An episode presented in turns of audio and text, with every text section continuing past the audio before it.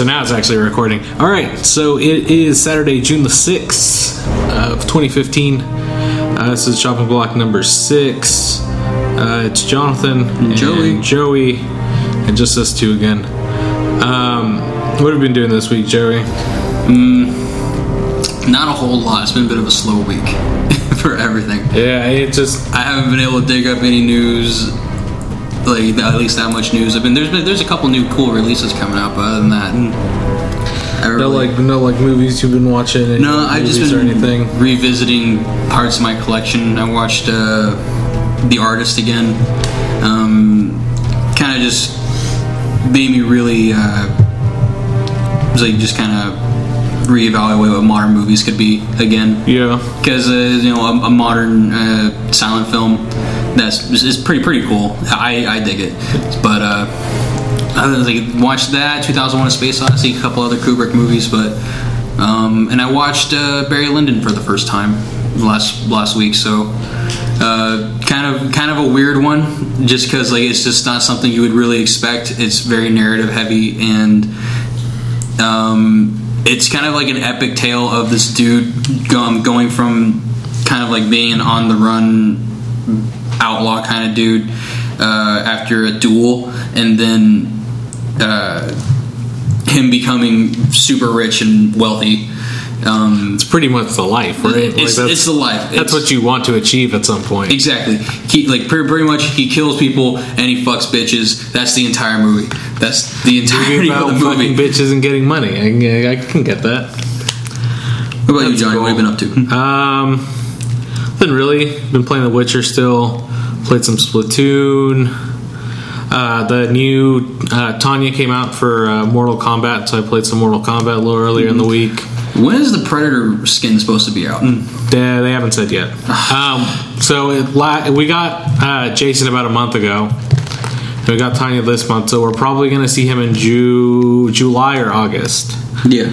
So, um, yeah, other than that, um, just kind of been working. Didn't really watch too many movies. Been playing Pokemon Shuffle. So this free, like, uh, match three game on the DS. Nice. Eh, it's alright. That's about it. Um,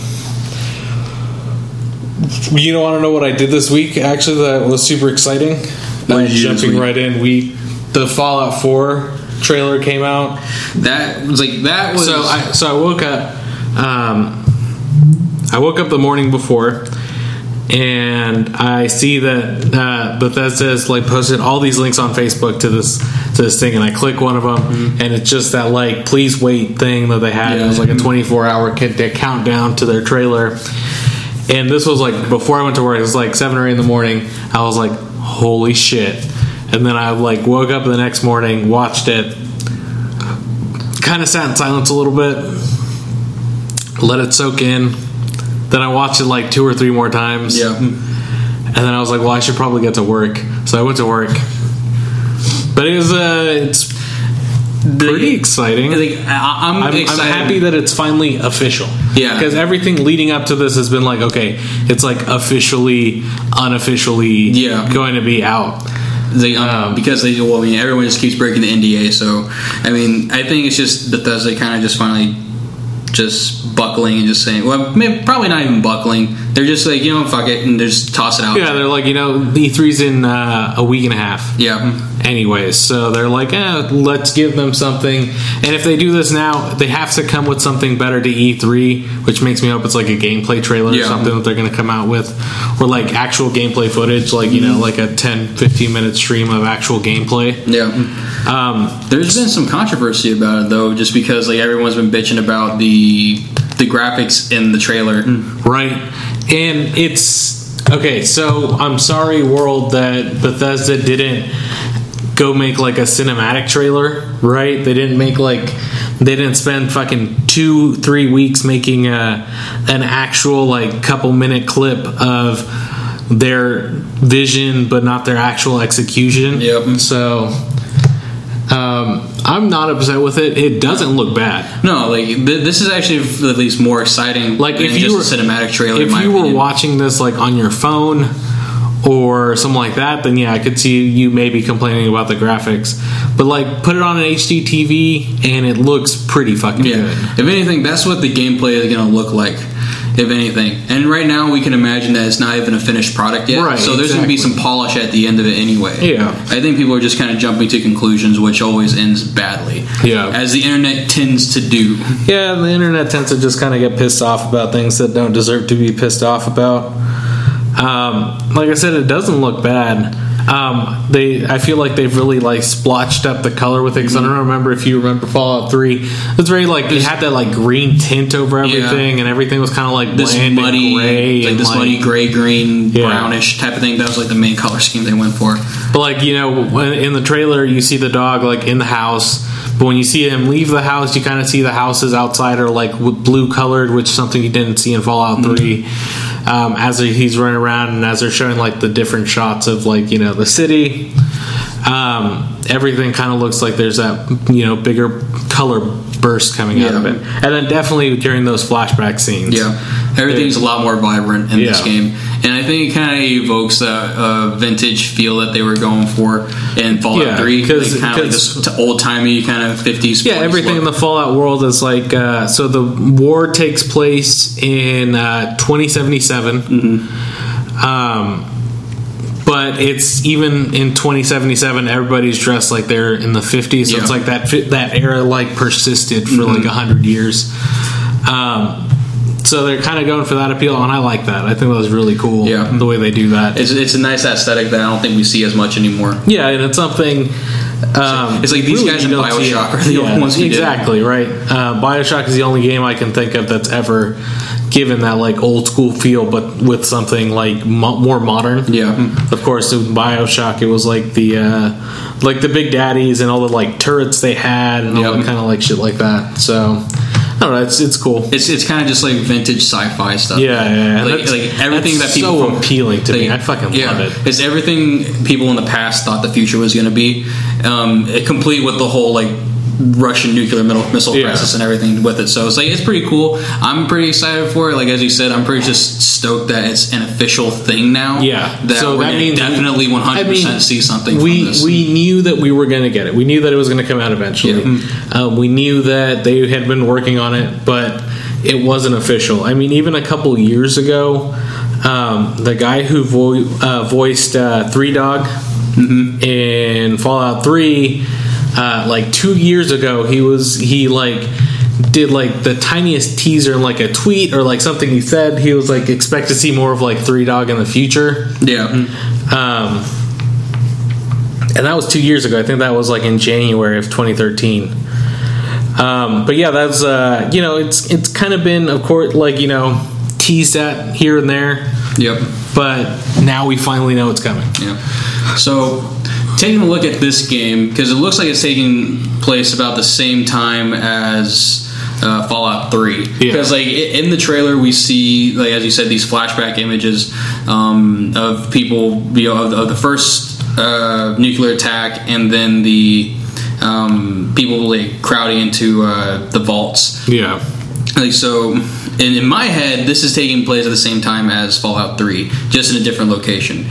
So yeah, that would make sense. I mean, um, so for one, uh, we know that the in Fallout Three they referenced uh, the Commonwealth, which is the government, I believe, of the Boston area, which is you know what where Fallout Four is going to be taking place, um, and that's still in place now. I mean, it, in the Fallout world, it kind of seems like things change pretty quickly.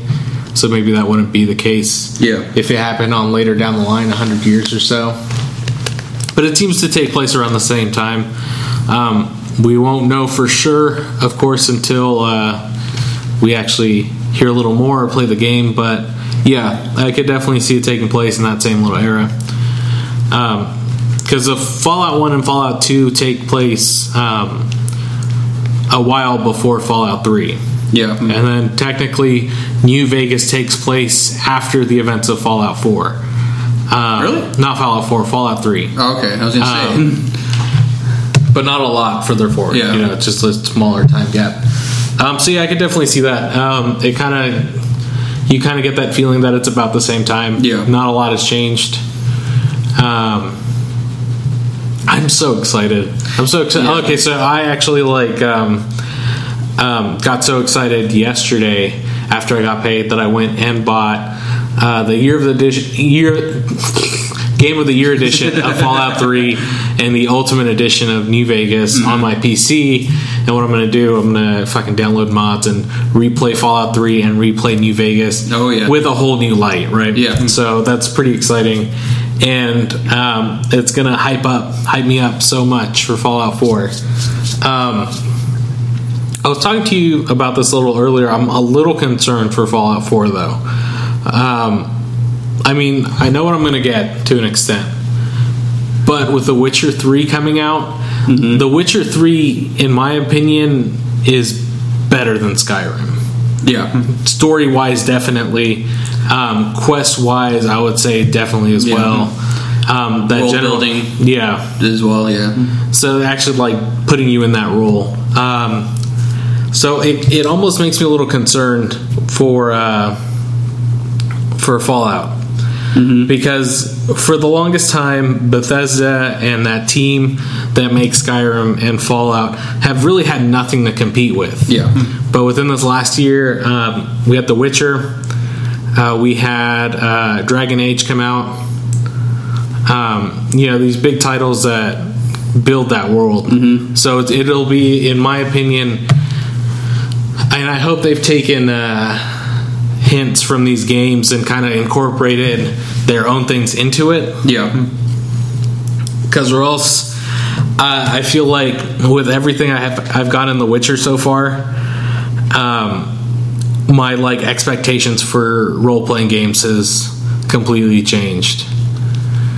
So Yeah, I mean because there's a whole there's a whole new possibility with um, with Fallout 4. I mean, like as you said, just content wise with The Witcher, we just have like this new immersive, expansive world that we're able to explore. But um, it's like, but there's just so much game packed into The Witcher that I kind of have a feeling that Fallout 4 which they're, they're going to be in direct competition with each other because they're kind of Yeah. like the two main RPGs of this year. Right, Um, and even if something else comes out, I don't think anybody cares right now about any other RPGs. they're, they're just going to be stuck in like their their shadow for like Yeah. at least a while. So I'm kind of thinking that uh, they're going to one up them in some way, and I think if anything, what they're going to do, they're just going to expand the world with.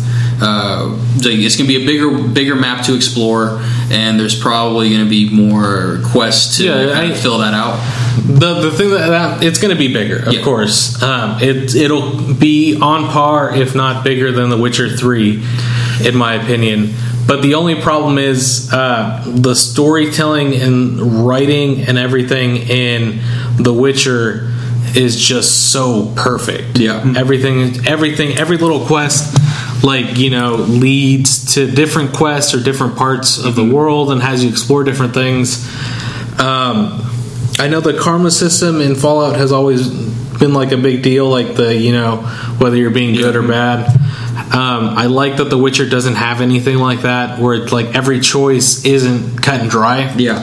It's you know either one one is bad, but the other one is also bad, but they both have their good points, Yeah. and it's like which one do you pick? So I don't know. I'm uh I'm a little concerned. Hopefully, um, either way, I'm you know, either way, I'm going to spend hundreds upon hours of playing the fu- fucking Yeah. Fallout 4. That's that's without a doubt going to happen. Um, though my only concern is is it going to be as immersive to me as The Witcher has been? I, I believe so because um, like as, as you said with the writing because I think that's what come it comes down to um, when it comes to immersion in a game is how good the writing is. So that being said, with um, like the writing has to be very particular for The Witcher because it comes from a series of books. That's its Right. origin is, is is a series of novels from, uh, from out from Poland and they have to be very specific with the way they talk because it's set in kind of like this medieval, you know, mid-century kind of whatever setting. I think the year for The Witcher is 12, 17, Yeah, something like that. exactly. So like Dark Ages, you know, Yeah. horrible stuff happening everywhere. You know, uh, me, dragons, knights, all that other crap. Yeah. Um, so with um, with uh, Fallout, which kind of borrows from that kind of mythology in a way, with like the guys from the Enclave and you know feral ghouls and all that Yeah. stuff, kind of like these weird mystical elements, like kind of that kind of take place in the world, but instead you kind of just replace mystical with like nuclear, Yeah, and, yeah, and yeah. toxic um, type of stuff. Um, I think that it, the writing is going to be is it has to be different because it's Well, because yeah, said, it's, yeah. it's a sci-fi. and, so. and, and it's something. It's a world that they've created themselves. It's not something that they're borrowing Yeah. from. So I think I think like the immersion is going to be just as good. Just yeah, because, I like- think it'll be a different kind of good. Yeah. Now that you mention it, yeah, it'll it'll be different for sure.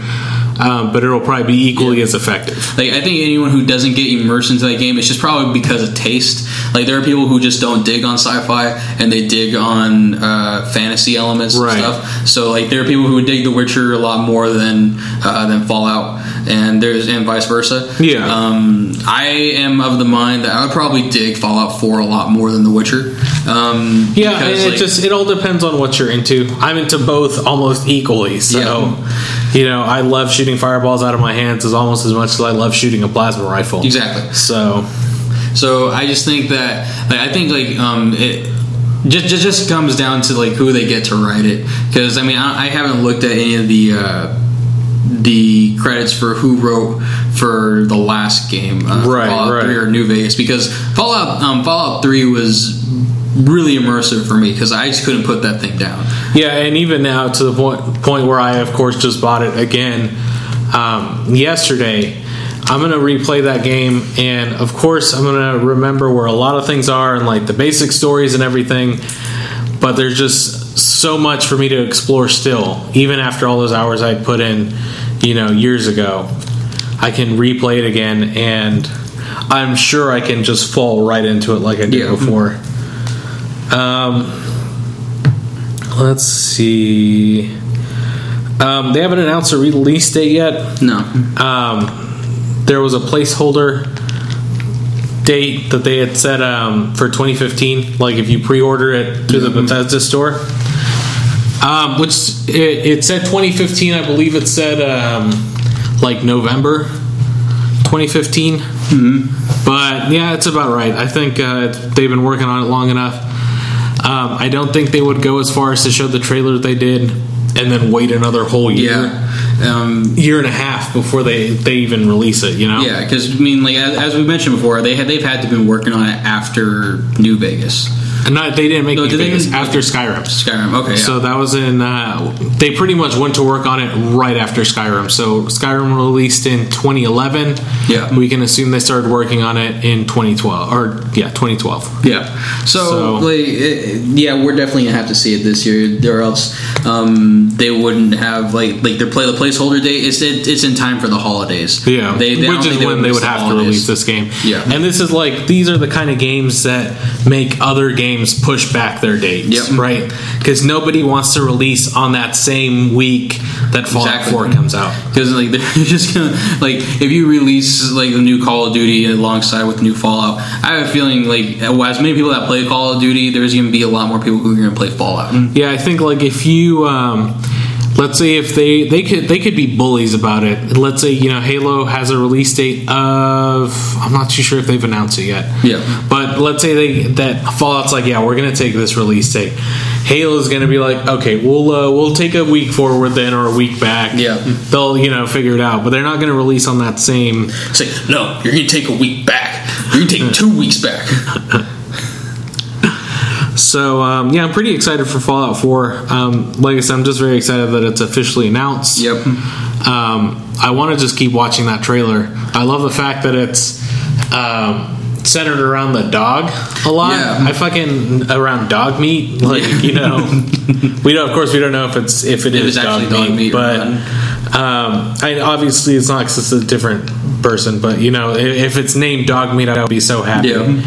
Um, I'm wondering since they focus so much on the uh, dog aspect of it, if if you like start off like almost like at- right after you come out of the vault with the dog, Yeah. right? Because um, that would be kind of cool. that would be kind of that, that would be convenient. Um, I always was nervous when I had the dog with me because it's like I don't want this dog to die. I don't care if I die or if this person I'm supposed to protect dies. I just don't want my dog to die. Yeah, that's uh, it's so like weird, weirdly effective to put a dog in something like that and kind of have it focus around things. Then you see it like be around the crib and like touch his nose against a little like Yeah. rocket, and you're just like, oh, that's so fucking adorable. God It's so adorable. dog. I don't want this dog to get hurt. Just take him back to the vault and let him live in the vault. He'd be happy there. Um, so yeah, we'll see more uh, in a week and a half. Uh, E3 is the 16th through the 18th. yep. Um, so next week, it's pretty exciting. Next week, yeah, next week, Next week. next week, yeah. Um, other things in news. A couple weeks ago, we had talked about, or you had talked about the games that have been nominated for the uh, Yeah, Video Game Hall of Fame. Um, well, we have the finalists, the ones that are actually going to be in there. Um, six of them were put in there. Uh, first one is uh, Super Mario Brothers. Yeah. Um, second one, Pac Man, uh, Doom, Pong, Tetris, and World of Warcraft. Yeah, I mean it's it's pretty much like the the core games that were released throughout the generations. Right. If anything, those are the games that kind of made the biggest splash out of everything else. So Yeah, I would say not, maybe sense. not even like generations, but like with World of Warcraft, and there, of course, that game came out a lot later than Mm-hmm. like Super Mario Brothers. But World of Warcraft really like started that m- massive multiplayer Yeah. online thing. Um, Tetris. That took over the world. It's so simple; anybody can pick it up and play. I think like that was the appeal of it too. Like like like your grandma could play it and be Yeah. really into it. And you know a lot of you know adults who never did video games before that was their game. You know, Yeah. that, that's what they played. With uh, with Pong, of course, the first home console. Yep. or the first home The first home console and like really like the first arcade game Yeah. too because they had cabinets and bars and shit everywhere else. So Um, Pac-Man, same thing. One of the first, uh, Kinda like the most- of very most successful, um, like you know, arcade cabinets. Yep. Um, Doom, glorified for being essentially the first ever first-person shooter. Well, them of course, you had like Wolfenstein. Before it, But like this is like the major one, the one that kind of like caused a shit stir with everybody else. Yeah, exactly, and that's uh, that's you know a good enough reason to make it number one. Yep. And then of course Super Mario Brothers. Yep. You you're you're gonna have a Nintendo title in there, Yeah. of course. You have to. I you mean, might like- as well have the one that started platforming Yep. and this like I guess almost um, it kind of made games more complex. Yeah. Like, Uh, before um, Super Mario Brothers, I would say everything was pretty like Yeah. simple, like you know, one kind of big screen with a couple different layers and like Yeah. different things hopping around or stuff like exactly. that. Exactly. Yeah. And it was kind of like the, it's the start of a legacy more than anything else. Yeah. You know. And uh, not sure how many people are up on like their video game history or anything, but like back in during the the Atari days and the ColecoVision and and, and uh, everything else, uh, video games were kind of just seen as a fad.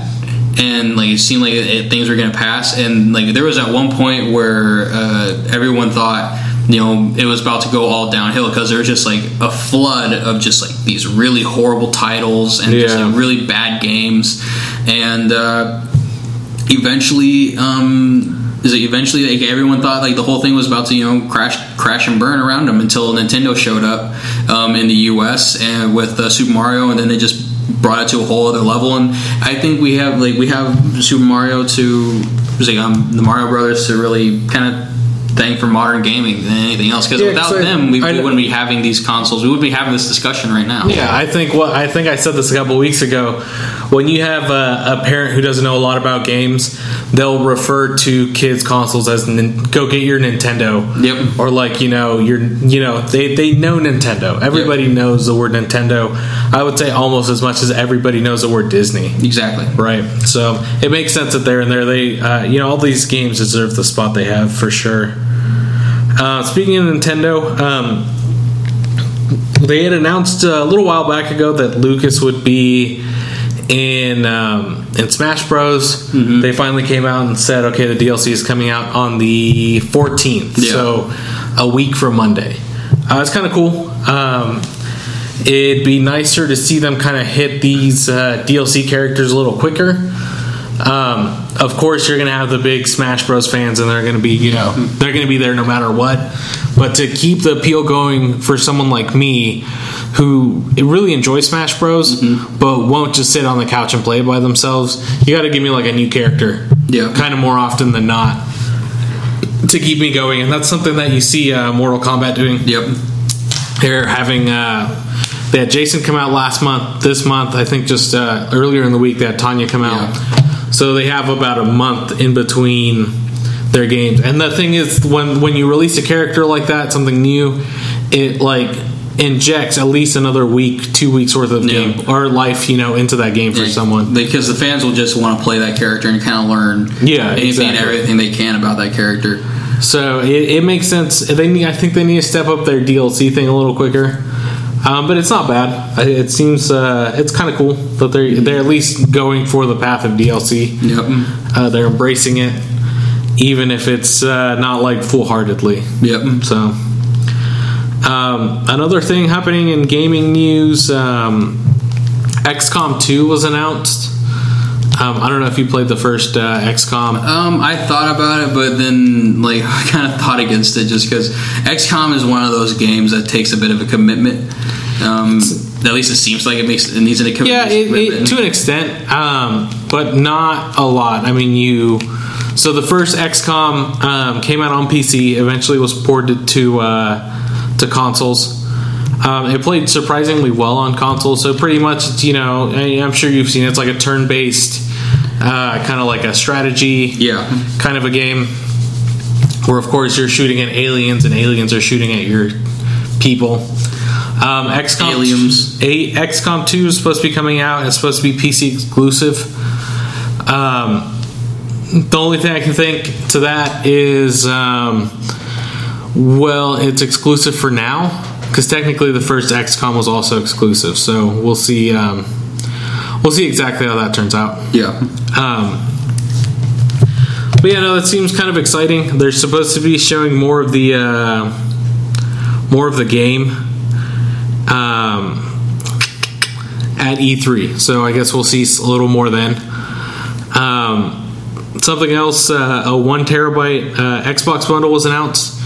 Um, it comes with a one terabyte Xbox, uh, the Master Chief Collection, and one of the new controllers, which it was also kind of announced earlier in Yeah. the week.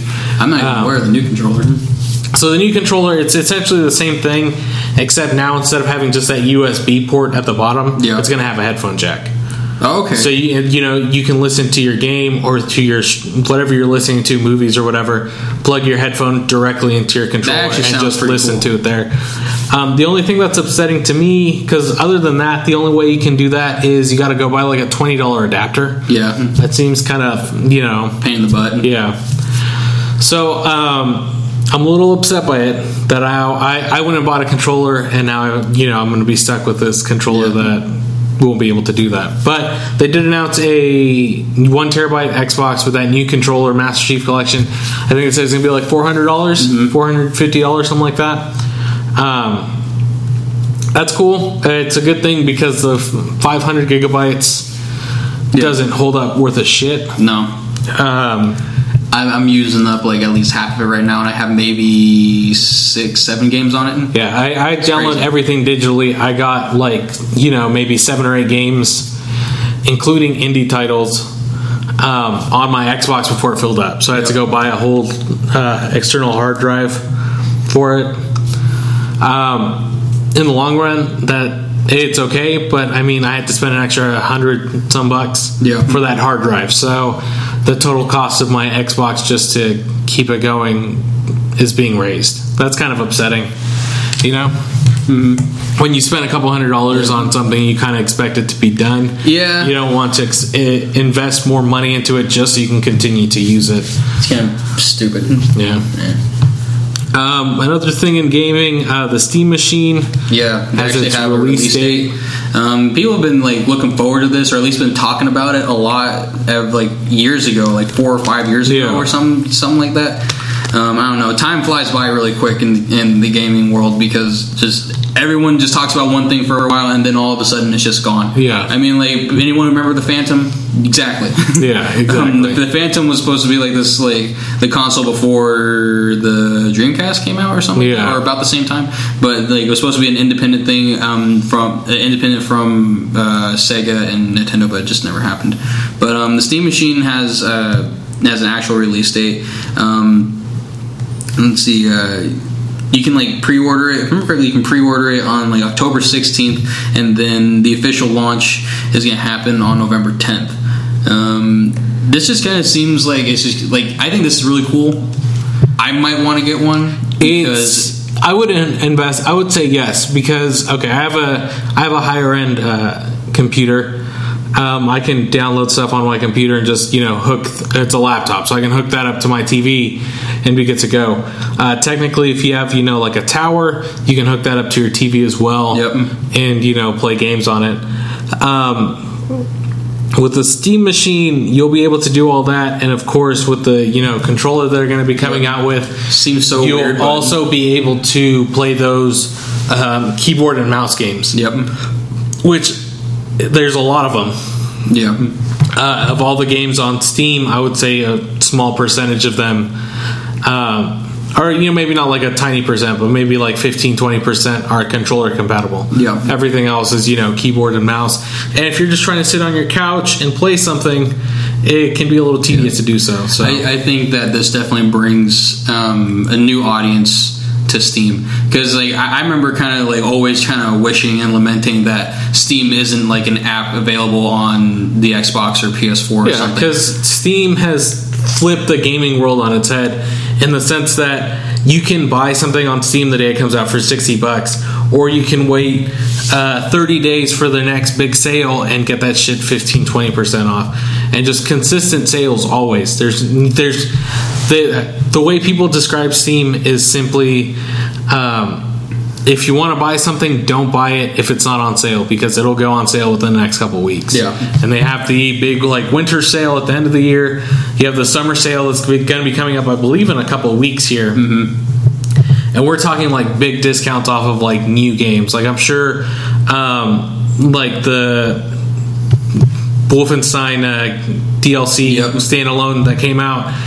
Um, originally like 20 bucks i can see that going for about eight or nine dollars yeah, um, the, just the amount of just the, the prices that they can get away with Yeah. is just so appealing in and of itself. to the point to where um, I've spent a lot of money on Steam and a lot of money on those Steam sales and bought games that I have never played. Think that's Right. true for everybody though. so it's just uh, it's exciting that they're coming out with the Steam machine. That and like the humble bundles as well Yeah. to throw in on top of everything on just the end individual. Yeah, so sales. everything in the humble bundles usually redeems on Steam, so that's pretty neat. Yeah, I mean, like this thing seems like it has a lot of horsepower too, because it's um uh, an Alienware machine Yeah. that's just kind of being modded out into a console essentially. Essentially, like as you said, like it's just kind of like a tower that has Steam on it that that's all it's dedicated. For. Yeah. So like I think I think that's pretty cool, and the fact I think that they can probably just run just about anything on it. Then like if you want Yeah. to run like all three Crysis games.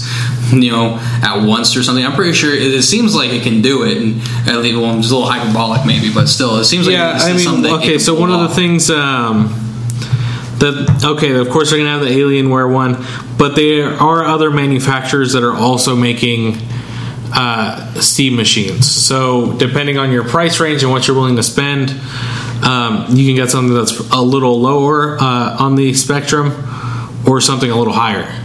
So just depending on how much money you want to invest in it, you can have a Steam machine that's blowing everything away, or you can you know have one on the lower end just so you can play some like indie games, Yeah. you know some older games and stuff like that. So uh, it's pretty cool. I'm happy that it's finally coming out. They've been talking about it for ages. So Yep. and of course this will mean the release of the Steam controller, um, which I'm going to end up buying one because. I have so many games on here that I'd like to just sit on my couch and play, but I can't because you know you need the keyboard and the mouse and everything. It just it just seems like such a bizarre design. I kind of I'm really eager to see uh, how it functions because like it's just a mystery to me at this point. Just just by looking at it, it just seems it's like so concave and Yeah. and like has these two giant like thumb pads, I guess, and it just it, makes no sense in my head. So I really want to see it being used, Like an actual- I want to actually want to see it being used for you know a keyboard game and see uh, and just see like how it works because that, that that's what I'm fascinated in right now is uh, is just to see how their controller is able to do everything it says it's going to do. Yeah, that's that's a that's a big thing too because technically we haven't seen it yet. They they were like, oh yeah, we're gonna go with this design, and then they were like, never mind, we're not gonna do that design. We're gonna do something else. And they changed it on us, so we we're kind of not sure exactly what they're doing just just yet. But um, I'm sure soon enough we were gonna go and see that. Um, I think that's really all we have to talk about in games. Um, it's probably going to be a little bit of a shorter episode because really we didn't have very many, very much news in music or in games. Really, in comics, we only have one thing we're going to talk about. Yeah. So um, we can take a quick break and then uh, we'll come back and finish this up.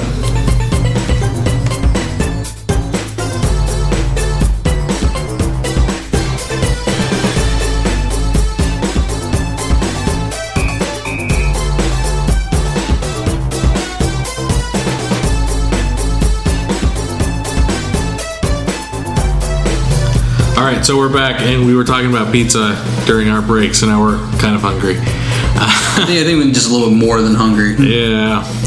Um, so that just gives us more incentive to uh, get Finish this this done.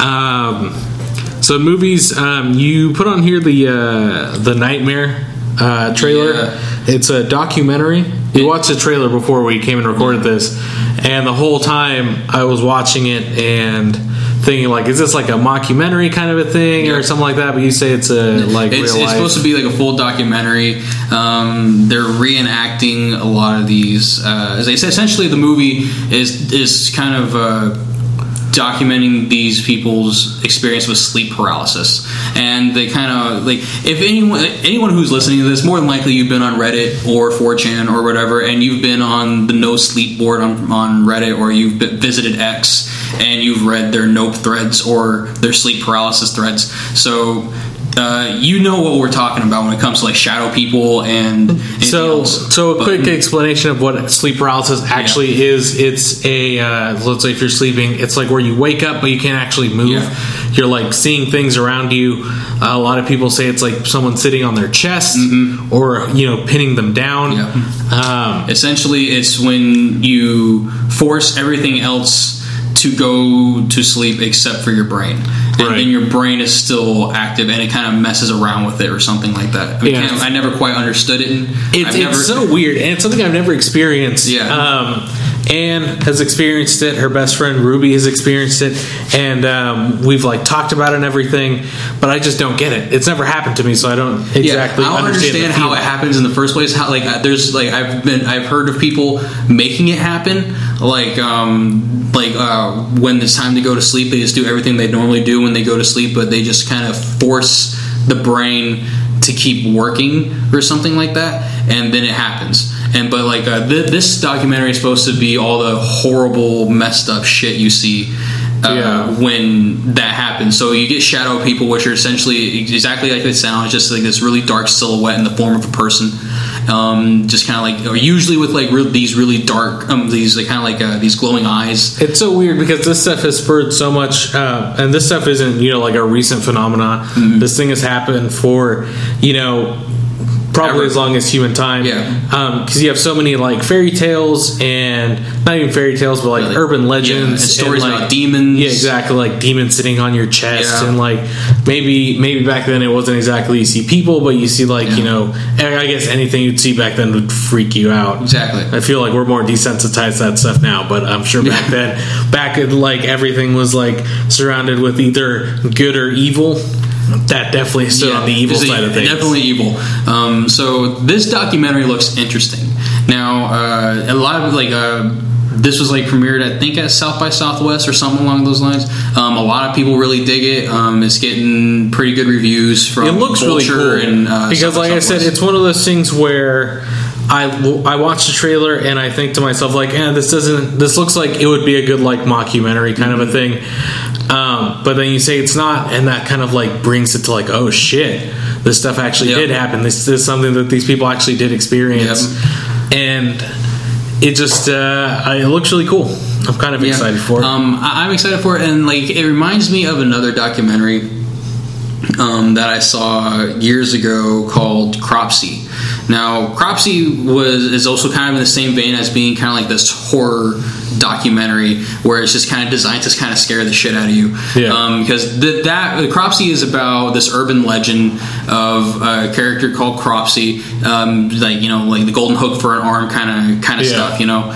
Um, uh, that like he, he escaped from a mental asylum and he steals kids. It's essentially this the core of it. And then this, the, these uh, documentary uh, filmmakers explore that, um, explore it, and then they tie. They're able to tie this like uh, a lot of like missing kids uh, cases that never got solved. That's so fucking creepy. Yeah, I know. It's immediately creepy.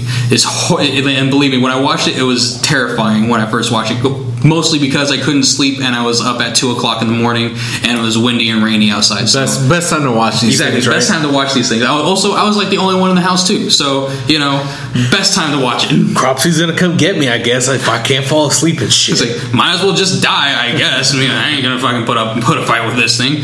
So like, um, and they're able to put like these cases, uh, with like tie it to like the urban legend of Cropsey because that's what people, um, that's where the legend kind of came from, and uh, that that's what adults used to tell their kids: don't go out at night, don't go out alone, always stay with your parents or always stay with your friends, or else Cropsey's gonna come out and get you.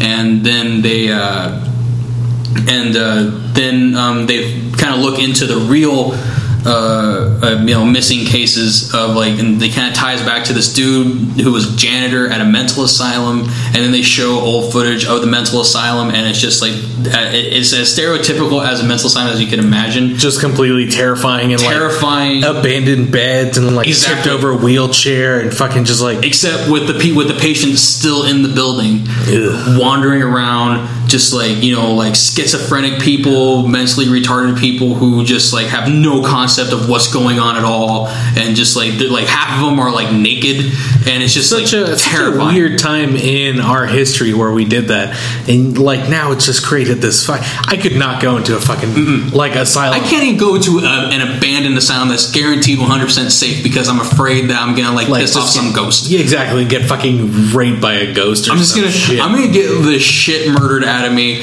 and like because like I have like I'm not like very superstitious or I don't believe in supernatural or paranormal or anything like that all that much. I don't believe in religious stuff either. but it's not that it, this shit actually happened It's just, it's just like the that stuff it that actually happened terrifying. is it, it's terrifying, and also just like also I just don't want to mess with this with the smallest possibility that it's real, just because I've seen these movies and I know how bad they end, and I'm not gonna I'm not gonna do that. I've seen that movie. I'm not gonna go there. Never, never, like, ever, ever. like you think about it, and it's like some of this stuff has to be inspired by reality, right? Exactly. Everything that's ever been like come out has to be it's inspired somehow by something that happened in real life.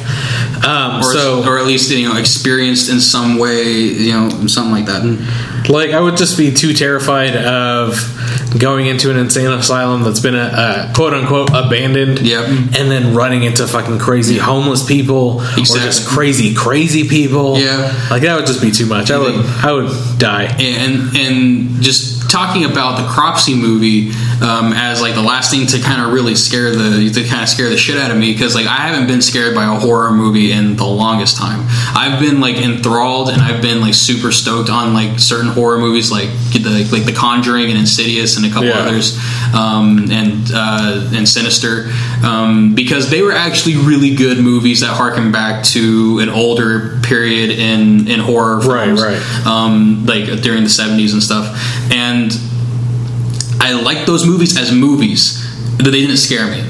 Yeah, yeah. The doc, these like horror documentaries that are kind of starting to creep out a little bit, I am really digging a lot because. Th- Like as you said, this stuff actually happened. Yeah, and so it's terrifying. that that that's the stuff that makes things super scary to me. Like scary movies, I'm like, okay, whatever. So there's like this slasher guy that really like will never die and has made ten movies and he just keeps killing people. And he's Of in course. space. So scary, Jason. but it's but it's with things like like this where where now that you you know you it's clear that it is a real documentary, not just like some kind of like a mockumentary. Because if it was a mockumentary, I'd be like, okay, whatever, who Yeah, cares? like, like some weird mockumentary with a weird narrative attached Yeah. to it. But you know, with this being like real life, that shit is fucking scary, Yeah, man. it's horrible. It's terrifying. Yeah, so um, that looks really cool. Um, any idea when that's going to be coming out? If it's like going to be making like a big theatrical release? Um, I'm not or- sure if it's going to get like a wide release or anything. I'm not entirely sure what the uh, release date on it is. Um, I imagine it's soon because they um, it's been hitting the festival circuit. So eh, either by the end of this year or the beginning of next, I would imagine. I I haven't really looked into it. I just really discovered the the trailer, trailer like not too long ago, and you know, it, as I said, it was pretty cool. It was pretty dope. I'm pretty excited for it. So I would suggest watching it just because, uh, like I said, I didn't know anything about it beforehand, and that was Yeah. uh, it was something else to actually like watch it and. Ugh. Yeah. Um, but moving on to other movie stuff, um, this is kind of like the meat of the of what I wanted to talk about, if anything. Um, there's been a couple of trailers released um, for like, some a little while ago, some kind of more recent. Uh, the and the main ones I'm gonna like kind of touch on uh, is uh, the end of the tour with Jesse Eisenberg and uh, Jason Segel and uh, the Steve Jobs biopic that Yeah. David Fincher's going to be doing. Now, these are going to seem very unrelated to each other, and they are. They're not related to each other. Like both are Oscar bait, but only one is guaranteed to actually go to the Oscars, and that's Steve Jobs because it's Yeah. David Fincher and written by you know Aaron Sorkin. Um, the other one is just pure Oscar bait because that's just it just is. Yeah. Um, uh, if like what I'm getting at is uh, Seth Rogen is going to be playing um, Wozniak in Steve Jobs. Now this is a big departure from anything he's ever done in, in the past. Yeah, because he's been, he's he's just been that. The thing the he's known for is that stoner, the stoner like, funny guy, man style Yeah. type of character. And uh, the most he ever got to a serious role, at least that I'm really aware of, um, is 50-50 with uh, Yeah, with, with um, uh, Jason Gordon-Levitt. Yeah, that guy. Yep. Um, um, that was about as close to a serious role as he got, but he was still like the funny dude. He was still the comedy relief in the movie anyway. Yeah, yeah, yeah. Um, so this one, where he's kind of like in a pure dramatic role, um, is very new. And same with Jason Segel. Like the last time I ever saw him in a kind of a more dramatic role, where there wasn't like funny bits where you're kind of like chuckling here and there at him, was. Uh, I think maybe you can say Freaks and Geeks. Yeah. And that was like the start of his career. But even then, he was still pretty funny in that show anyway. yeah, Um, so, like, if, if anything, the discussion I want to bring up is how do you feel about traditionally comedic actors become doing dramatic roles? some of them can pull it off. Right. There's some character. There's some people that you have two different kind of actors, right? Mm-hmm. A more well-rounded actor, and then you have a um, character actor. Yeah. So Um, essentially, you have a Bill Murray and then you have a Jack Black. Right. Um, and you can do that in a couple of different, you know, scenarios. Um, like, you know, DiCaprio, Yeah. of course, being that, like, one of those people who I can say that I can see him in different movies and completely different movies, completely different things, completely different styles of acting, and every single one is just like nail on the head, right? Um, and then, of course, you have your character actors, which you know that's what you see with a lot of comedy Yeah. comedic actors. Um, after you make 20 movies of being the funny guy, it's really hard to go from that and become something serious. Yeah. Right? And even if you can pull it off amazingly, there's no guarantee of your success because everybody sees you as that funny guy. Yeah. Um, one of the examples I think um, I can kind of name off more recently in TV was um, the guy who played uh, Dwight in The Office. Um, ah, I can't remember his name. But he had that other TV show that came out more recently, uh, Backstrom. oh yeah, yeah. and it just he was uh, he was just supposed to be this like assholey kind of like just like a drunk Essentially, the dirty version of Monk. right and it's just um, that show got canceled and one of the reasons i'm sure that is is because no one can really see him as anything other than Dwight. If you play mm-hmm. any character for long enough, nobody's gonna. especially when you like i think when people remind, re, remember you as that certain character i think it's because you did that character really well Right. so like and like And there's nothing wrong with that. Exactly. Everybody needs, you know, specific comedic actors. Like think of the guy who plays um, Sheldon in The Big Bang Theory. yeah i, I, don't- I He- can't remember his name right now either He's never going to be anything other than a nerd, right? Yeah, he- There's no way gonna he can ever do anything else.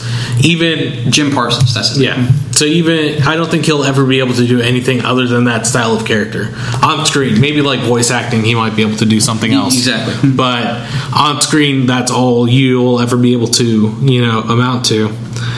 And that's not a that's not necessarily a bad thing. It's more so if that's who you are, embrace it and roll into it and make something great with that character, right? exactly.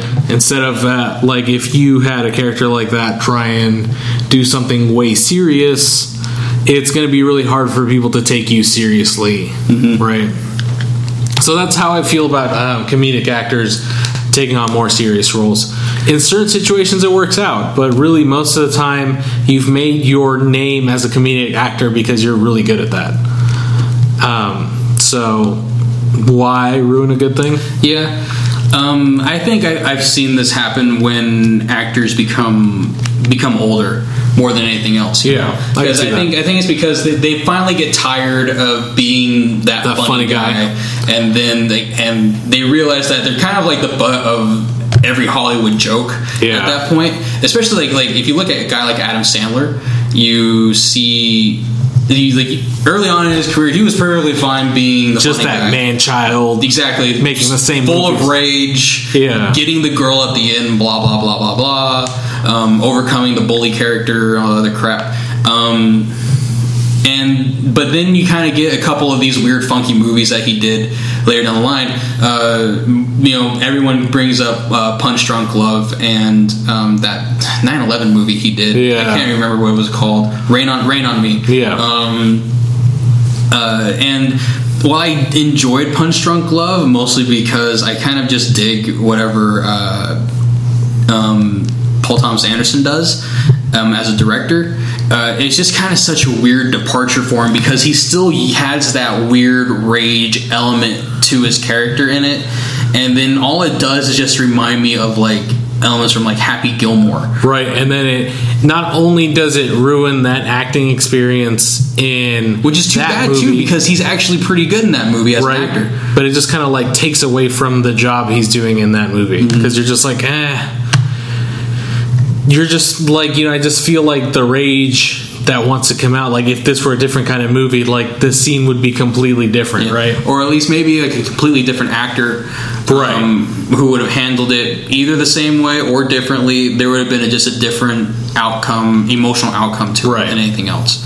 Um, where I feel like it, it, it might sound kind of weird to say, but it, it with com- when comedic actors do these kind of things, I just even if I know it's a serious movie, I can't help but to be like, so like when is he going to be funny? So when's the like, fart jokes showing you know, up? when- when's the when's the thing where he does like the thing, and like the penguin comes out and like you know like and he does like the dance moves and, and all the other stuff, right? Like, it, it- like, and then like same, like same with Jim Carrey too. Like Jim Carrey did like a, a number of like hilarious movies in the past, and then he does Well- uh, well, the you see- Truman Show, yeah, which is is funny. It is pretty funny, um, and he's actually pr- pretty fucking good in that movie. But I don't think like because Jim Carrey is such a specific kind of funny. It's just that like really weird, quirky, Kinetic, strange, just very like comedy. yeah, exactly. So um, to see him be funny in a different sense, you're just like, eh, this doesn't Yeah. feel the same. Yeah, and to see him kind of take on those weird dramatic roles they did with like the with like the number twenty three and uh, the majestic. Yeah. it's just kind of just such a weird a weird choice for these characters. And then um, it's like I. I'm not entirely sure of people who actually pull it off. Like Bill Murray is the only guy I know of who has the dramatic range to actually kind of do that. And if anything, like, remember correctly, he started off as a dramatic actor in the first place. Yeah. he like he uh, was doing like he tried to get a number of, of uh, movies made um, after he was um, off of Saturday Night Live, but they just didn't pan out because everyone wanted him to be the funny yeah, guy from Saturday Night yeah, exactly. Um, once you're good at a certain thing, everybody wants you to keep doing that thing. And then the thing is, they want you to keep doing that thing, but they'll give you shit for doing that same thing, right? Exactly. Because these these actors get such shit for like, oh, we see the same character in every movie, like it's the same thing. Yeah, but you're kind of expecting him to be in that same position. Yeah. So Yeah, it's, it's damned if you do, damned if you don't type of situation. Yeah.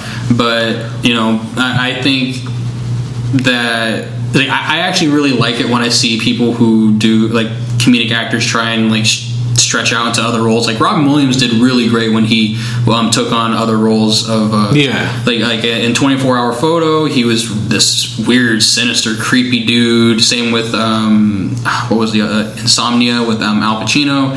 Um, same deal, you know. So like, I really dug all the stuff that he did, and like, and I think it also kind of helped that he did some earlier dramatic roles before Right. he got too old into that era as well. Yeah, yeah. I think if you start off serious, um, and then from there evolve into comedic, and then try and go back to serious, that's going to be a lot easier than if you're just mm-hmm. start off funny and then try and go serious. Yes, it's always surprising to see dramatic actors who are funny, or people who or, or like people who kind of do like certain types of movies just fine, and then all of a sudden you find out this guy's pretty funny too. Same thing happened with like Channing Tatum. Yeah. you know, like like he was just kind of like the butt of like he was like the butt of Hollywood jokes because like, uh, like that, like pretty boy, Pretty like, Boy and all the romantic comedies and all the other crap. Yeah, but then you see him in 21 Jump Street, and he's hilarious. He's great.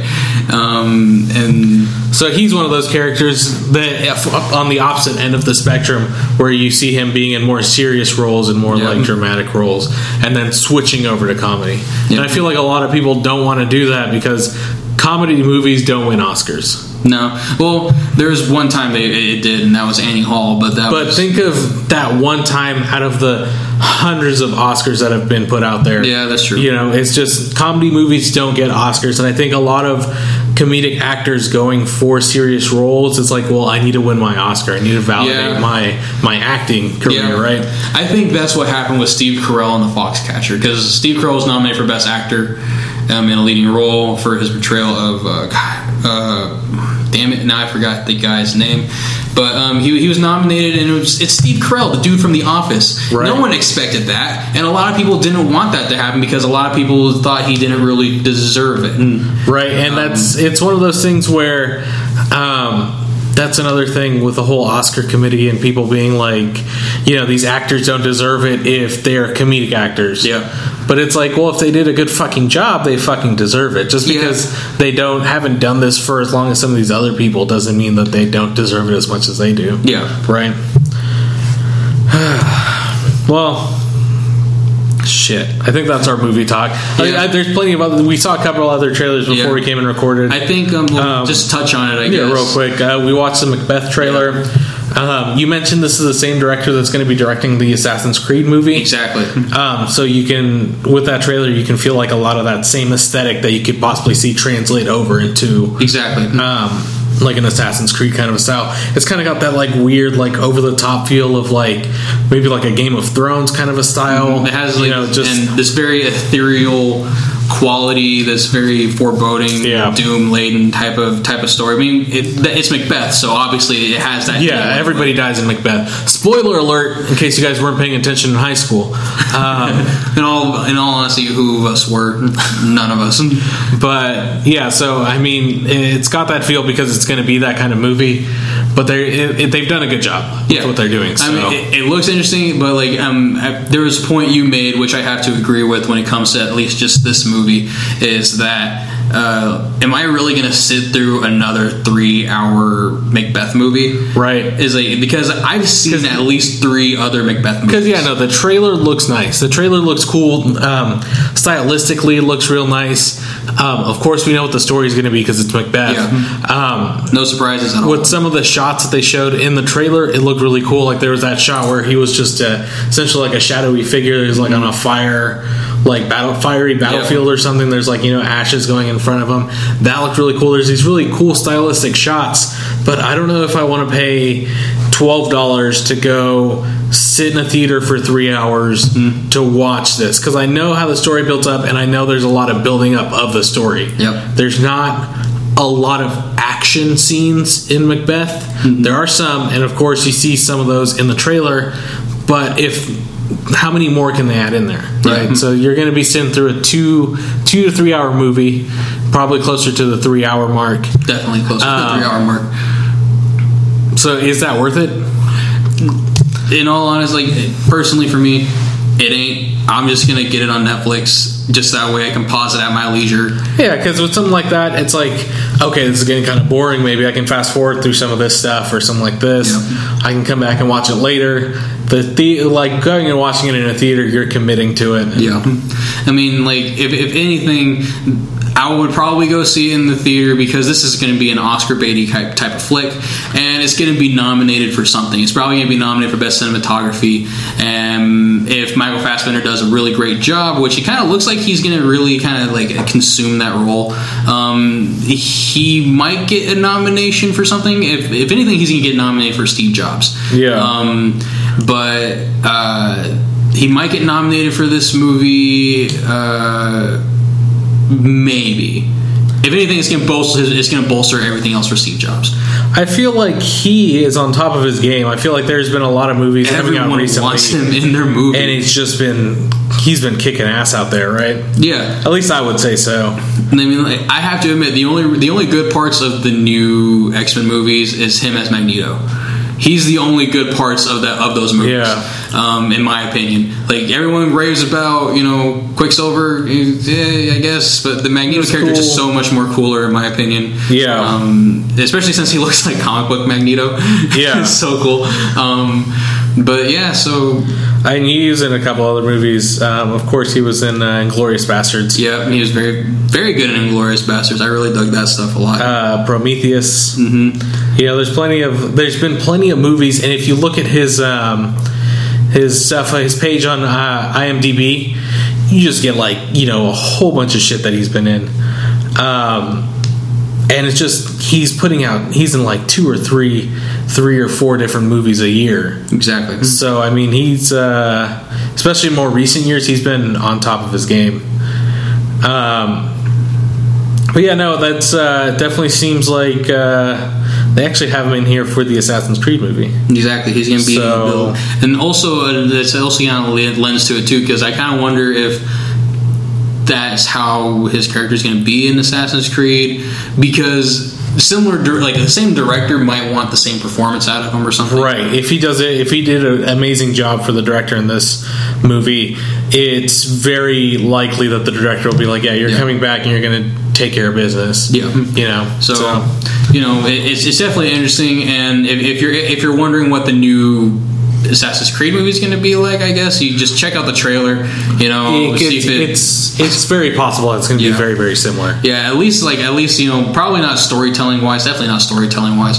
If anything, just by the look, Yeah, this yeah, like the cinematography of it is going to be probably the same. like certain shots you see are can very easily be translated over. to This is like the most actiony version of Macbeth that I will probably ever see. yeah. I'm not sure if that's a good thing or a bad thing, but it's just kind of it's just weird. It's kind of like this weird mix of Braveheart and Shakespeare. I'm not entirely sure how I feel about it, but I'll It's probably not entirely it. bad. It's not. It's not horrible. It's not the worst thing I've ever seen in the world. It's just kind of. It just kind of makes me kind of you know crick my head to the right a little bit and kind of Yeah. wonder what's going on.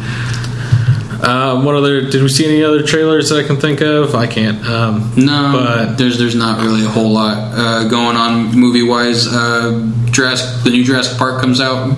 Jurassic The end of the week. in in a week. uh, so pretty exciting. Um, I'm probably going to end up watching one, two, and three. again. um, just to kind of Yeah. build up that anticipation for it. Maybe start with three, maybe go to two, and then finish with one because one was Well, the we're gonna go one, two, and three, then three, two, and one, and then two, three, one, and then three, one, two it'll be like a different trilogy every time. every time. I should have brought my box set. That's what I should have done. Um, only other thing we have on here, just to talk about comics a little bit, um, they released that photo, photo, I say photo, uh, image of um, the new uh, Marvel characters and how they're kind of be kind of gonna look and their kind of general aesthetic. Um, what do you think, Joey? Um, well, okay. So looking at this, um, so let, let's kind of just run through this image, and we'll kind of get an idea of what I what I think about a lot of this. Um, so, going from left to right, we have at the very top Doctor Spectrum. Right. Um, they're saying it's Marvel's Green Lantern. Um, Marvel doesn't need a Green Lantern, um, and I kind of think they already had one with the Nova Corps, but the Nova Corps seems to be absent from this photo, so um, from this uh, image. So fuck you and everything you've ever done in your life because no- because Nova was so fun and so cool, one of my favorite characters ever in the Marvel universe, and it's just gone now. At least from the looks of it, it's just gone. I'm not happy. Um, Rocket Raccoon's hanging out for some reason only because the movie did really well. Yeah, I feel like that's a big reason why they have Rocket Raccoon on there because And Star Lord. Yeah, because there's no reason why those two would be on there otherwise, right? Exactly. I mean, they, they just did. The movie did really well, so they're fucking keeping him in there. The Thing, who is now no longer part of the Fantastic Four, he's part of. He's just like something. He's just the thing. He's just, just something. He does whatever, you know? Whatevs. Totes no big deal. Um, so, like, the thing is part of the Guardians of the Galaxy now. Um, it's just kind of weird to take him from a long-standing group that's Yeah. supposed to be his family, and you know now it's just gone. Kind of just take it away from him. Yes, I'm not entirely sure the specifics of it. So anyone who is listening to this and wants to fill us in on the specifics of the Secret War, go ahead and do it. Tell us how much of an asshole we are, or whatever. Um, tell us how wrong we are about comics. But just to let you know, your opinion's just like everybody else, and it's all wrong. So yeah, Yeah. Um, Citizen V, I don't even know who the hell this guy is. He looks like a weird Captain America like knockoff. It's technically unconfirmed. It looks like a Baron Zemo unconfirmed. It just looks retarded, in my opinion. Um, Um, it's, it's, it's like it's like okay, so we're gonna mix Zorro with Captain America, and he's gonna have a sword, and shit's gonna be dope. No, that sounds ridiculous. America. But yeah. Now you have this dude in this weird hoodie, Hey, this dude looks pretty homelessy right now. Karnak, um, part of the Inhumans. Um, Detects and exploits weaknesses. so he's a boxer. That's all he does. He's a street. He's gonna be a street level character. Just judging by the way he looks, he's a street. He's gonna be a street level character from like from the now on, if anything. Um, let's see. Inferno, also part of the Inhumans. Uh, Fire, obviously. He, like like Marvel's had like three or four different human torches, all operating within different different elements Universes at the same or time. you realms, know? and yeah. Um, Hyperion, Marvel Superman. I guess Marvel doesn't need a Superman, in my opinion. Yeah, and Superman is one of those characters who I've never really cared for to begin with, just Yeah. because, yeah, it's cool that he's got all these superpowers, but at the same time, it's like uh, a person who's only weak to one thing isn't really Yeah. someone I can relate to. Well, he's also weak to magic. Okay, whatever. a person who's weak to two things. It- I'm weak to bullets. Like, and that's pretty big. And lasers. And knives and high calories and sodium and cholesterol. cholesterol and shit, man. That's something that Superman horrible. doesn't have to worry about. Um, so like Hyperion just looks like a weird version of Sentry. Um, and I kind of just wonder like why they just didn't, they just didn't keep Sentry in there. But hey, whatever. Hope like see if this new character works. More than likely, he ain't. Um, this is something I think is really interesting. They have Iron Man in here, and they have his essentially his new redesign. his redesign Um, looks very. He looks like a villain from the Power Rangers. I don't even. I want to say he looks more so like um, if you've seen like the Disney Infinity figure, Yeah, or something you see like on like uh, you know like um, it'd be a, I guess the Disney Channel since Marvel is owned by Disney, like a Disney TV show. Yeah. like he doesn't look like a comic book character. Like I feel like Iron Man used to look like. Um, I don't know, like very metally and like sharp, and this looks more like softened edges. Yeah, and- like he had like a weight to him in the older books. where I even guess. if you looked at him, you're like, yeah, he looks like he's like uh, he weighs a ton, Yeah. but he's able to move around like a cat. You know, this just looks like it looks like a rubber suit. Right. It looks a little like it it just looks soft. Um, I don't like the way his face looks. No, Uh-huh. he has like this weird like neck beard looking thing going on with the bottom part of that helmet. It just looks odd. Uh, yeah. um, let's see, Daredevil. I admit Daredevil's redesign looks pretty badass. Yeah, no, I, I like the way Daredevil looks. Um, I think they're really going to bank off the success of the Netflix series, Definitely. and they're kind of going to play off each other. Yeah, I mean, Um, like I, I dig the classic looks that he had, like the red suit Right. they had um, prior, and then the earlier version of him where he kind of had that yellow and red thing going on. But like even in the beginning of uh, the Netflix series, he's wearing all black, and he looks Yep. like a fucking badass. I mean, in all so- honesty, if you're a superhero who's just starting out like that, you're not going to have like a full sense of who of what your identity is and or what. Well, your yeah, even even um, it makes more sense for Daredevil to be uh, All black blind, anyway. or you know, black anyways, because one, he's blind, and two, he's usually out going about at night. Like I just you know, imagine him like because he's blind, he somehow made his own costume. It's like some gaudy bright pink because like he's blind, he doesn't know the difference. It's like, damn it, how do they keep seeing me? But if you're fighting in the dark, right, it makes more sense to be in all black than in all red. So um, I think he looks really cool. I think looks something dope. I'm kind of excited. At, Yeah. You know, could be looking forward to. Um, Medusa, another part of the Inhumans. This is the third Inhuman on here, except for Black Bolt. So, what happened to Black Bolt? Someone tell me, because Black Bolt was a pretty cool character in my Yeah. opinion. Um, just a dude who can whisper and like level, uh, like level a countryside, you know, with just his with just a whispering voice. So, Pretty much being the Dovahkiin, just uh, exactly. except with whispering instead of yelling. Yeah. So you know, like um, Medusa just kind of doesn't really look all that different. Definitely more hair because if I remember correctly, Medusa had she had really long hair, but she was able to kind of manipulate and like grow hair as needed. This just kind of looks like she's Well, able. they might. She might still be doing that with this now. It's just Yeah. kind of the, the design they're going for.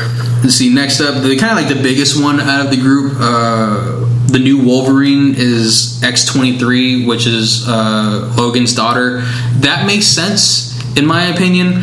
Um, it's just that like Wolverine is, is a mantle that's been been held up by Logan for so long that I just don't understand why she just couldn't have had like her own book, like continued on with her Right. own book, and just like in a more major way now. Um, instead of her just becoming Wolverine, because that's it's just kind of lame in my opinion. When they instead of just making way for this cool, interesting new character they built up, all of a sudden they just kind of shoehorn them into this title, Right, And it just- I feel just like not going to live up to It the takes. past. It, yeah, it takes away from.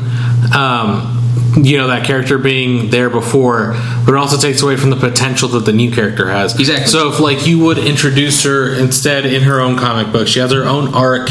You know, so you have like a number issues, Mm-hmm. um, and then we introduce her into the X Men. Then, Yeah. So we have Logan come out and kind of retiring, but they still need a Wolverine style person in there. So they're like, oh, maybe we can get, Yeah. um, you know, Laura in there. Yeah. that's her name, right? Laura Kinney. yeah, Laura Kinney. Um, so that would make more sense. I think that would that would be a great way to develop this character, have uh, people get a liking for this character, and then putting them in there instead of Mm-hmm. Yeah. just like you know you never get a fish from the grocery store and then drop that fish into a tank full of new water. Yeah. you let it sit in that water and kind of you know hang out for a little bit and get used to it, and then you drop it in there. Yeah. So it, like it's just I mean like it, it's kind of a minor gripe, but it's kind of like a, a major minor gripe, I guess. Yeah. Because I mean like it's just going to detract from the character already. Um, and like everyone's just going to be comparing her to old Wolverine in the first place, Right, which- and it's just gonna, and also that's just gonna come from the writing as well, because we're just gonna all the other characters are gonna say you're not like the old Wolverine, you're not like Right. the good Wolverine, and the, like all the other characters are gonna be saying that. It's just gonna become boring, predictable writing. Um, so Doctor Strange uh, has an axe now. Yeah, battle axe. That's metal as Because fuck. I mean, like, why wouldn't a wizard who, like, why wouldn't you know the sorcerer supreme, who has control of all magic within the Marvel universe, or at least you know most of the magic in the Marvel universe, need an axe? Because like then he has an axe friend. Like maybe he's gonna make the axe talk. And the axe will like they'll, Okay. they'll have conversations with each other. Okay, you convinced me. It just it, it just seems so superfluous and so unnecessary. He has an axe. It's just like it's just like I, I imagine it's just like it's like hey, oh shit hey guys can I just can I swing back home and grab my axe so that way then we can it. do this because I just I don't like this uh, like CQC thing. It's not gonna work out unless I have my axe. So let me just go get it and then I'll be back. We can fight then. Okay, so um, then we got Star Lord. Uh, Star Lord, he looks like they they redesigned him to look like the movie.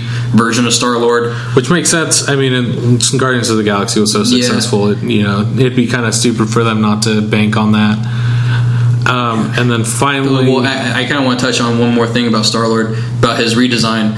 Is I like the old design so much better. Yeah. If you ever got a chance to see the old Star Lord design, like that cool kind of like Yeah. double breasted button up thing Yeah. they had going on, the old timey thing, and like that helmet and the mask com- combination, he just looks so cool and so bad. because this just looks like he's uh, he's like you know some teenager with a t-shirt, white t-shirt, and a like red. I'm like Chris on. Pratt, but I'm not really Chris Pratt. like, like, like, we get it, guys. Come on, you don't like you don't have to shoehorn the movie into everything. Right. Um, let let the separate universes be separate universes. Yeah, that's fine. Um, and then of course the last one on here, uh, Old Man Logan. Yeah, Um, of course Wolverine, yeah. um, but no longer No longer X-Men. Wolverine. No longer Wolverine, Wolverine, X Men. I guess. yeah. Um, that's kind of that's kind of strange. I mean, like they did a Old Man Logan miniseries uh, years ago. Um, it was kind of like based off like the whole like the world ends like like the the villains all kind of group up together and they destroy all the heroes and like Wolverine is like one of the last ones to really be alive Right. and it's just kind of following him in his kind of like Sergio Leone, Clint Eastwood type western uh, trek across like this barren landscape, um, and uh, it's. I guess like I don't know. I just don't really know how I really feel about them kind of doing like making Logan old. Um, it's just I don't know. I think I think it's only a matter of time before they're like, okay, this isn't working out. Let's just make uh, like Logan recreate himself or regen himself to be young again, and we'll just go with that. Yeah, like like eventually they're gonna like if anything, what I imagine is gonna happen, they're gonna say, "Oh, he's dead," at like the end of a certain arc or whatever, and then all of a sudden he's gonna he's gonna be he's gonna show up in another person's book, and they're like, "How are you alive?" And then they're gonna do like a whole Phoenix from the ashes type of bullshit. Cocoon, bitch. Cocoon, I was in a mama. cocoon. adamantium cocoon. it just it just seems like this whole thing just is just kind of lame and ridiculous to the point of which we're like I'm I mean, for from from sta- okay, so if we're looking at, at it from Marvel standpoint, it makes sense. Uh, their movies are on top of their game. Yeah. Um, so many more people are interested in comics now than they were five, six years Yeah. ago, um, and they want to get into it, but they it's it's th- it's a little like overwhelming to jump into an episode. I think I've said this before. It's an issue forty three or an issue one hundred and forty three. You know. Yeah. So if they start at one, and they, it's so much easier to jump into a series when it's in the single digits, even in the early double digits, right? yeah like So- I- if anything though I guarantee you the people they're trying to get into comics right now um, those are the people who are gonna stop buying comics within a week Yeah. they're they're gonna like they're like well maybe like in within a month they're gonna get a couple issues here and there or and then they're just gonna It's just the, the they're just just going to teeter off. They're Yeah. not going to really care for it anymore. they're gonna probably go into all gung ho and then get like a pull list going, and then they're never gonna show up for that pull list after a month. Yeah. and they're just gonna completely forget about it until the next Marvel movie comes out. So, um, I mean, I guess we'll. For all we know, though, it could it could easily blow us away, and it could be just as good as. Um, it could, not, not not to be doesn't to sound too callous, but no, potentially. Um, of course, the chances of that are pretty slim. yeah, but just our initial impressions, of course, are very not good. no. I mean, like there are other people who are kind of like you know creaming their pants right now and you know going like oh this looks so cool and people are super excited and people are going like like these books are great and like i just guarantee you that those people don't really read anything outside of marvel or dc Yeah, um, like there's a whole world of comics to um, to explore, guys. I mean, like you can't just you know sit under the thumb of you know two or three publishers, Right. And then just expect all that to just. it's like if you. Um, it's like if you only played uh, first party games from Microsoft and Sony. yeah, Um, you never paid attention to any other third party games or any other indie games, right? Yep. There's plenty out there for you to explore. Um, and with this whole Marvel rehash, Um, DC, I still have no idea what the fuck DC is doing right now, anyways. No. So right now, I think more than ever is a, is the best time to get into those Yeah. smaller comics. E- Ever since ever since the New Fifty Two thing happened, um, where they did the exact same thing, they uh, Essentially rebooted the universe. yeah, the, essentially the universe has ended, and then they just rebooted everything. Um, and you know, people were a lot of like like the hardcore community didn't like what they did. They kind of took a lot of things and just kind of turned them on their head. They made things kind of more extreme than they needed to, kind of like, kind of like Yeah. it back in the '90s. Because like now Joker like cut off his own face, and now he wears it. Still, Right? It just seems. it's, it's unnecessary. It, it's such an unnecessary thing. It's just like, like the Joker's crazy and insane, and he's super, you know, murdery. And Did you guys forget how crazy he is? He just cut off his own face. but get this, he's wearing it. But like, but like he still needs to look like the Joker. So like, we didn't think this through, you guys. Um, he can just like put it back on like a mask. Why didn't he just keep his face on in the first place? Uh, he's crazy. Love it, print it. Bro, that'll sell a million copies. So you know, like like a lot of these changes. Also, you know, these changes are probably there, there's some something's going to happen to where it's just going to go back to normal. I think the only reason why the New Fifty Two from DC is like kind of holding up as long as it is is because their movies are horrible and no one gives a shit about them. So people and people who care about these movies a lot from the Marvel universe because it's weird that the movies are affecting the comic books at all. Just as I said, I think they should be separate universes. Um, but as soon as the movies start affecting the comics, going to go right back to to what it was. Yeah. And, um, and as soon as as soon as they you know like the bottom line starts to kind of No, I, I agree with you because it's um, like you said. These people were watching the movies. They might love the movies and everything, and they might get into the comic books. And you're going to have of all the people. Let's say you have 50% of the people who watch the Marvel movies want to go get into comic books. Yeah. Right? Half an audience. Um, and let's say that 10% of that audience is going to be become like hardcore readers. That's Yeah. 5% of your movie audience Yep. and you're catering to that like very very tiny percentage that's really going to get into it um, that other f- uh, 45% is going to not really care that much right? No, They're they're, just gonna- they're just going to stick with the movies. yeah so they they might buy a couple issues here and there. They might buy like a you know collection. Yeah.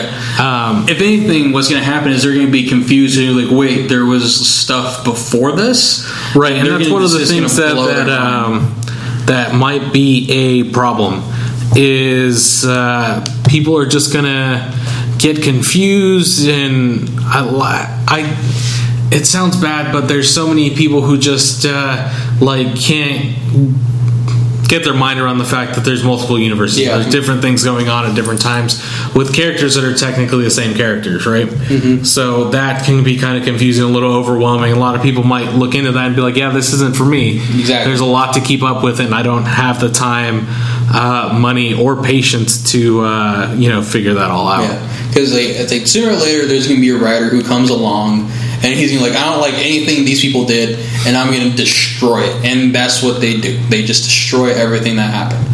And you know, yeah, like I, like it's just, I'm kind of glad I'm not reading Marvel or DC anymore. yeah Hell, I'm not even reading Image that much anymore. Now they really had like a whole lot of titles anyway. If anything, it was just Spawn Yeah. for me. But like, yeah well it's just tiring because it's like it's like being being a comic book fan is just like with that with those kinds of comics it's kind of like it's like you just like setting yourself up to get your heart broken over and over and over again because you Yeah. make these attachments and connections with these characters um, for certain for some things and then all of a sudden it's just gone. either yeah either they kill them or they change something up and it's just it just i don't want to be hurt like that again joey it, it, it hurts it's like a bad romantic comedy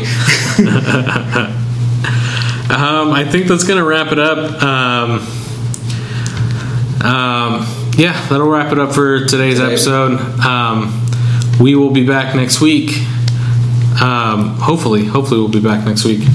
Um, but yeah, we'll be back. Um, as always, go like the Facebook page. Uh, go listen to us on Stitcher. Just kind of communicate with us. like to know that we're not alone in this podcasting world. Yeah. All those people out in Russia and Germany, hit us up. Shoot us an email. Uh, let us uh, start a conversation. Uh, if you're in the LA area, you want to participate in a podcast. Uh, really, I just want to get more people in here, man. Yeah. Because two people is great, I but three we- people is always more fun. Yeah. Um, And that was probably as innuendo-y as possible, but that's fine. Yeah. Essentially, uh, we're inviting you to a gangbang and um, send us your details and your measurements down below. Yeah. So um, yeah, keep it posted. Uh, we'll be we'll be keeping updated. Any uh, any word on your reviews? Are you going to be putting up? Um, I Are they done? Are you working on them? They're, they're- they're working. It's just that, like, um, as a guy who's been kind of getting into more and more professional artwork stuff lately, I've been getting some more commissions. Uh, there's a big concert coming up um, back home, and I'm doing the flyer for it, and I'm trying to make sure it's not horrible. Because I like to keep doing it for, for these guys because it, it's it's a pretty fun scene that I'm working in right now, and and uh, that's taken a lot of my time. It's surprising how much time it's taken. Yeah, yeah, that's understandable. And I've been working, and other than that, I just get I get way too caught up in The Witcher, man. Yeah. it's just way too many hours I fucking poured into that game. Um, I need to like pull myself away from that for a little bit and kind of like it's like an addiction. Like the first three days are going to be the hardest, right? Yep. After that, then I think I'll be okay. But I don't know if I can make it three days without playing The Witcher. I thought it was going to be this weekend because yesterday I didn't play at all. Uh, today I was like, okay, we're going to record this podcast. You're going to fucking chill afterwards. And then tomorrow we're going to Universal Studios. So I was like, cool, three days where I can't play The Witcher and I'm going to be fine afterwards. But then uh, this morning I get up, and I'm like, ah, I'm going to play The Witcher. Yeah, I'm going to do that. If I ever like pull myself away from that, I'm going to go ahead and write some reviews. I might re-review Fallout 3 just um just because Fallout 4 is Yeah. going to be coming out and I'm going to be modding, playing it with mods and everything. So it'll be hopefully a completely different experience. Um, but yeah, that's going to wrap it up. Let's uh, let's get out of here. I'm kind of hungry, man. Little Caesars. All right, so we're uh, we're getting out of here. We'll be back next week.